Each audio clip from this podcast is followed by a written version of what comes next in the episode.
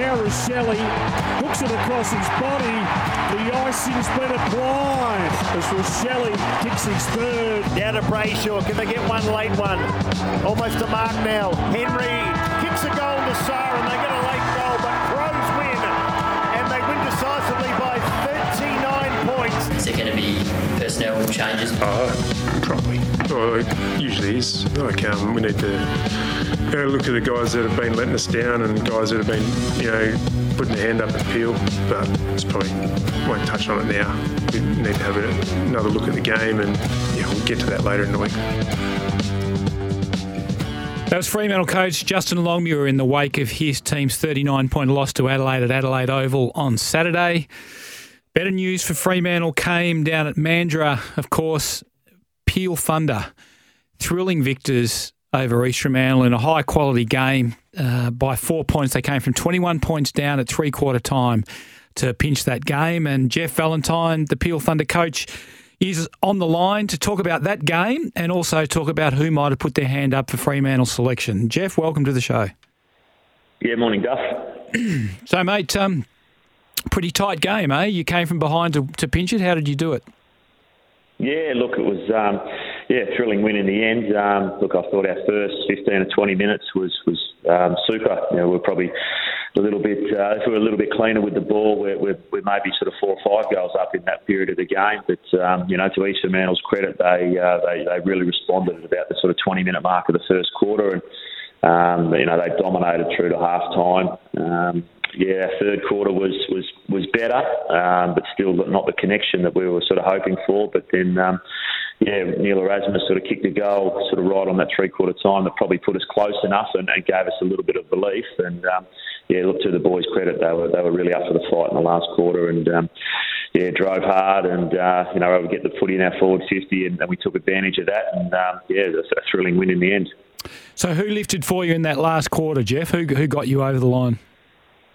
Yeah, look, I thought right right across the board. Um, you know, through the, the middle of the ground, you know, Will Brodie was, was really strong, um, you know, all day, his, his, his contest work. Um, uh, Sam Sturt, you know, he's bobbed up with a couple of goals and uh, probably could have got on the end of another one. Um, you know, debutant Brody Wem sort of got the ball rolling in that last quarter with a with a nice sort of goal out the back. Uh, thought our mids were, were, you know, like I say, we were able to get it in our front half and, and played with a bit more um, purpose and aggression through the middle part of the ground, and, and the back stood up. You know, that was probably the best quarter. So no, I think going through the tape, um, you know, most of the boys, to their credit, had um, their, best quarter. Their, their best quarter was the last quarter. It, it's it's shaping as a good competition, I reckon. The the WAFL. There were three tight games um, and a couple not so tight, but it looks like there could be five or six teams that there's not much between this year. Yeah, look, that's. Uh, I think you're probably right, enough At the moment, it'd be really hard to to get a handle on, on who the, the sort of stand out. You know, I think West Perth are, are still going to be around the mark. Absolutely, Claremont. Um, you know where they're at. Um, you know, East Fremantle. You're right, mate. There, there's five or six, and um, I even went out and watched um, Perth and Subiaco on, on Saturday night, and certainly Perth's first quarter footy showed that you know at their best they're, they're going to play a really exciting brand of footy. So um, no, it's shaping really really well for the competition. If you went to see Perth play Subiaco, what did you make of Kane Johnson's mark? Yeah, that was a big hang, wasn't it? it was fantastic. Yeah. No, look, and it's a it's a good story. You know, Kane actually trained with Peel there for a little bit might have been early last pre-season, and um, with the travel demands and, and those sorts of things, he, he, ended up at Perth. So it's fantastic to see him um, making a fist at uh, elite footy.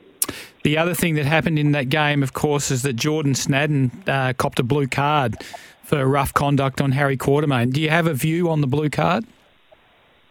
Oh, look. Yeah, look, uh, you know we've got to be we've got to be doing things around concussion. So um, no, look, and I thought that probably played out fairly well. You know the, the way it was with Quartermain going off for um, the, the, the, the concussion assessment. Um, I think it's only fair then that, that, the player involved in that, when there's a potential report or, or um, an incident like that, is, is out of the game for 15 minutes. Um, and I think it sort of worked out well for both teams. There, there was no advantage either way, and I think that's what the blue card is designed. So no, I think in that instance um, it, it, probably worked out fairly well from, from where I was sitting in the stand. There's yeah. probably a little bit of confusion with the with the spectators behind me. You know, actually not, not knowing what it was. Yep. Um, I found that interesting. A lot of the spectators were like, well, what's a blue card? Oh, is he out for the game? And I know Snadden's back on, so maybe that's an area for the for the WAFL just to sort of get that information out. But I, I thought it actually worked pretty well in that instance. I spoke to both Bill Monahan and Robbie Wiley last week, and they were the clubs that were playing the the uh, the, the um, um, sorry, um, Robbie. I spoke to Robbie Wiley, who's obviously the WAFL coach for West Coast, and I spoke to Bill Monahan, who was playing you guys. Robbie said that what they try and do is mirror what they're trying to do at AFL level, and Bill Monahan said the same thing about playing you guys, that he wanted to see what Fremantle were doing because he believed that Peel would be trying to do it as well. Given that Fremantle has been criticised for poor ball movement, are you at Peel trying to shift the ball quicker? Yeah, absolutely. Yeah, absolutely, Duff. Yeah, no, look, and, and Bill's right. You know, we're trying to do, um, you know, exactly what Fremantle are doing, and you know, I think that's gets lost sometimes that you've got, you know, an, an opposition, and you've got, um, you know, we're all equally resourced, and they're trying to stop you from doing what, what you want to do, and um, yeah, I think that's the, the case with Fremantle. We haven't been able to, to, to do what we want to do um, consistently well enough, um, and look, to East Fremantle's credit, it was probably a bit the same for, for much of the game um, on, on Friday night. Um, and then in the last quarter, we were able to get it on our terms. So know, that, that's always the challenge um, that, you know, opposition teams are trying to stop you from playing the way you want to play. So, um, you know, we need to get better at, at executing that under, under pressure. Is that about getting a better fist on the contest as well? Uh, uh, Fremantle, to me, and obviously you've only played the one game, and I haven't seen much of that game, but but Fremantle to me this year have been underwhelming in and around the contest, and that they they they're not controlling the game there, and so therefore they've always been on the back foot and trying to shift the ball further to try and get it into a scoring comp- uh, a scoring position. Yeah, look, absolutely, Duff. You know, look, the, it all starts with the contest. You've got to be able to get your hands on, on the footy. You've got to be able to win your 50-50s or at least sort of halve them. And but then it, for me, um, you know, then it's also linked to, to that sort of mindset of, of being um, aggressive and being proactive in your response. Um, you know, I don't think there's any doubt that, that Fremantle and, and even Peel on, on the Friday night, you know, we were, were quite reactive to, to some of the East Fremantle pressure, and that puts you on your back foot. And then when you get the footy, you're a little bit hesitant to go forward. You, oh, I don't want to really take that one, or I'll just, oh, well, where's an easy one? I'll shift the footy out to there, and that can be somebody else's problem. Um, so no, look, I, I, think it's about being, you know, really aggressive um, mindset. You know, aggressive in your, your, attack on the footy, aggressive in your attack on the man, and then aggressive with your, your ball movement and, and, wanting to play um, the, the way footy's played at the moment. So the standout performance statistically was Will Brodie, 37 disposals, 15 clearances. Did he respond in the right way to being dropped a couple of weeks ago?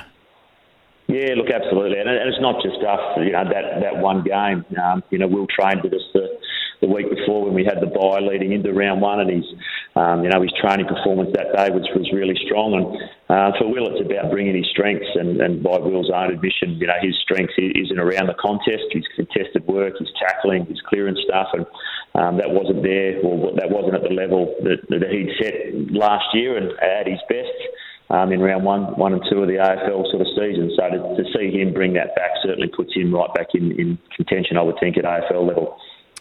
What about some others, some of the younger players that p- people will start talking about as, okay, are they ready to play? Why aren't they playing? Neil Erasmus kicked a couple, and you've mentioned him earlier on in this interview. How's he going? And uh, would you be able to recommend him to Justin as a bloke who's ready to step in at AFL level now? Yeah, look, from a contest point of view, there's none, there's none harder than Neil. You know, he works really hard from contest to contest. He, he's, he's strong and aggressive in that. Um, as, as a 19-year-old midfielder, there, there's plenty of his game to, to work on. Um, you know, he, he, was really efficient with his set shots on on Friday night. Look, um, yeah, whether whether Will's ahead of him at the moment, or um, is probably the argument for, for Neil in terms of getting into the AFL team, but he's certainly tracking in the right way. Could he play as a could yep, he, sorry, go on. Could he play as a pressure forward? Um, we've seen him sort of kick goals at times during his junior career, and obviously he kicked a couple for you on the weekend. Is he purely an inside midfielder, or could he play that role that they've um, that, that they've allocated for someone like a Bailey Banfield, for example?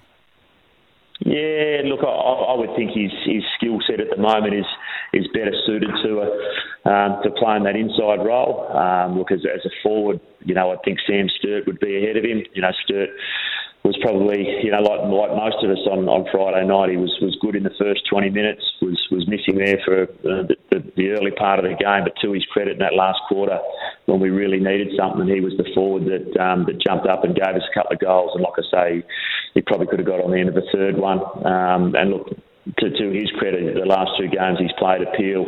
Um, he was instrumental in our final win against um, South Fremantle last year. We kicked three in the second half. So yeah, look, he's showing an ability to, to deliver under pressure. So I think as a, as a sort of forward, he'd be the one of the next ones in line. Um, Josh Treacy was was strong. Um, probably had most impact in and around the ruck. Um, the sort of losing Liam Moody with that abdomen issue. Sort of early uh, in, in, the lead up to the game um, meant that we used JT and, and his sort of work around that contest was really strong as well. I guess he was he was probably the unlucky one when the the selectors re, reacted to the round one loss against St Kilda, which was quite disappointing. He's ended up missing out. But would you be confident in his ability to step up, say, if he was brought back as a forward? Yeah, look, yeah, on what we saw on Friday night um, you know, the work rate was really strong. He, he probably didn't get the separation that he would have liked, but again, Duff, it's, it's, it's bloody difficult when, you know, I thought for that early part of the game, you know, 20, the first 20 minutes aside, you know, we were very reactive. South Fremantle really, I think not South Fremantle, East Fremantle really, you know, dominated around the contest. Um, we were reactive with our ball movement. It was quite slow. So, you know, when you're ahead of the play and you, you, you're relying on the, the ball sort of coming into you, um, you know, it can be very difficult if, if your players up the field um, are fairly passive, and, and, that's how we were for that sort of middle part of the game. One more, Karl Worner. Um, how's he going, and, and how far away is he from an AFL debut? Yeah, look, he's um, he's building a, a, nice body of work. Um, there's no doubt about it. His contest work has improved since last year, playing as a high half forward. You know, I think um, himself and Corey Wagner were able to give us some real drive um, off that half back line. So yeah, look, they're, they're, they're both building a, you know, a case that they're, they're getting closer to, to AFL selection for sure. Have you received any instructions from the Fremantle hierarchy as to what happens this week? Whether they call for players to come over and train with the team, or uh, if they do, how many go over for the, the gather round in Adelaide? Yeah, not not at this stage, Duff. Look, that that was the the plan when when, they, when we flew over. Um, 24, I think it was 24 went across there. Um, they'll, I think they'll have a flush run today. Um, yesterday off, and they'll so they'll they'll assess this morning at training and, and have a look at the list and who's who's available where, where they're at. And, and, I imagine those things will, will happen in the next sort of day or so. Um, some will go over, some might, you know, Joshy Draper might come back, but no, at this stage there, there's no um, clarity on exactly what that looks like, mate. So, is it your understanding that some will go over and then some will come back out of whoever goes over to uh, uh, when they when when they work out they're not playing and they will they'll play for you next weekend? Yeah, well, the, the, with the game on Friday, um, and, and again, my, my thinking is that my understanding is with the Friday game, whoever doesn't play will be back available for us on, on the Saturday. Yeah, so it'll be for, for a large part. It'll be well, what's the 24 that we need this week? We'll make sure they're in South Australia ready to rock and roll, and whoever doesn't play um, will be available to play on Saturday. Do you like the Good Friday launch of the season, Geoff? Yeah, it was. It was it's, it's nice. Um, yeah, it's a it's it's a long pre-season. Um, you know, particularly for the Peel lads, we, we sort of get aligned to the AFL season, as you can imagine, and the AFL season starts a, a month ago, um, yeah, that last four weeks can, can really drag out. So no, to get into it Friday night and then, then to be able to enjoy your Easter, I, I suppose it's particularly um, after a win, um, that was a nice way to sort of go into the weekend and uh, gives us an eight-day break going into next week. So uh, a, a good day for the club. And about 3,000 people there, I believe, which is a good crowd down at Mandurah. Yeah, no, look, it was a, a really good atmosphere. It was. It was um, yeah, pleasing to see the crowd, you know, and, and obviously when you come from 20 odd points down late in the game, there's a great buzz around the around the rooms and um, and upstairs afterwards. So uh, you know, and just tremendous for the connection of the two groups. You know, the, all the players had partners and family down there watching, and know, I think we had sort of eight or ten debutants. So you, you get all of those sort of people into presidents' luncheons and those sorts of things. So it was um, yeah, a great day and, and one we really need to, to build on going forward. Geoff Valentine, the coach of Peel Thunder, talking about his team's great win against East Fremantle on Good Friday, and of course also the form of some of the Fremantle listed players. Geoff, thank you very much for joining us on the show, and all the best with the rest of the season. Cheers, Duff. Go well, mate. All right, that is Geoff Valentine, the Fremantle, uh, sorry, the Peel Thunder coach. If you want to have your say on anything Geoff had to say, it is the Tempur at Bedshed text line you can text us on. That is 0487 736 736 or give us a call on the open line 13 12 55. We'll take a break and be back with more after the break.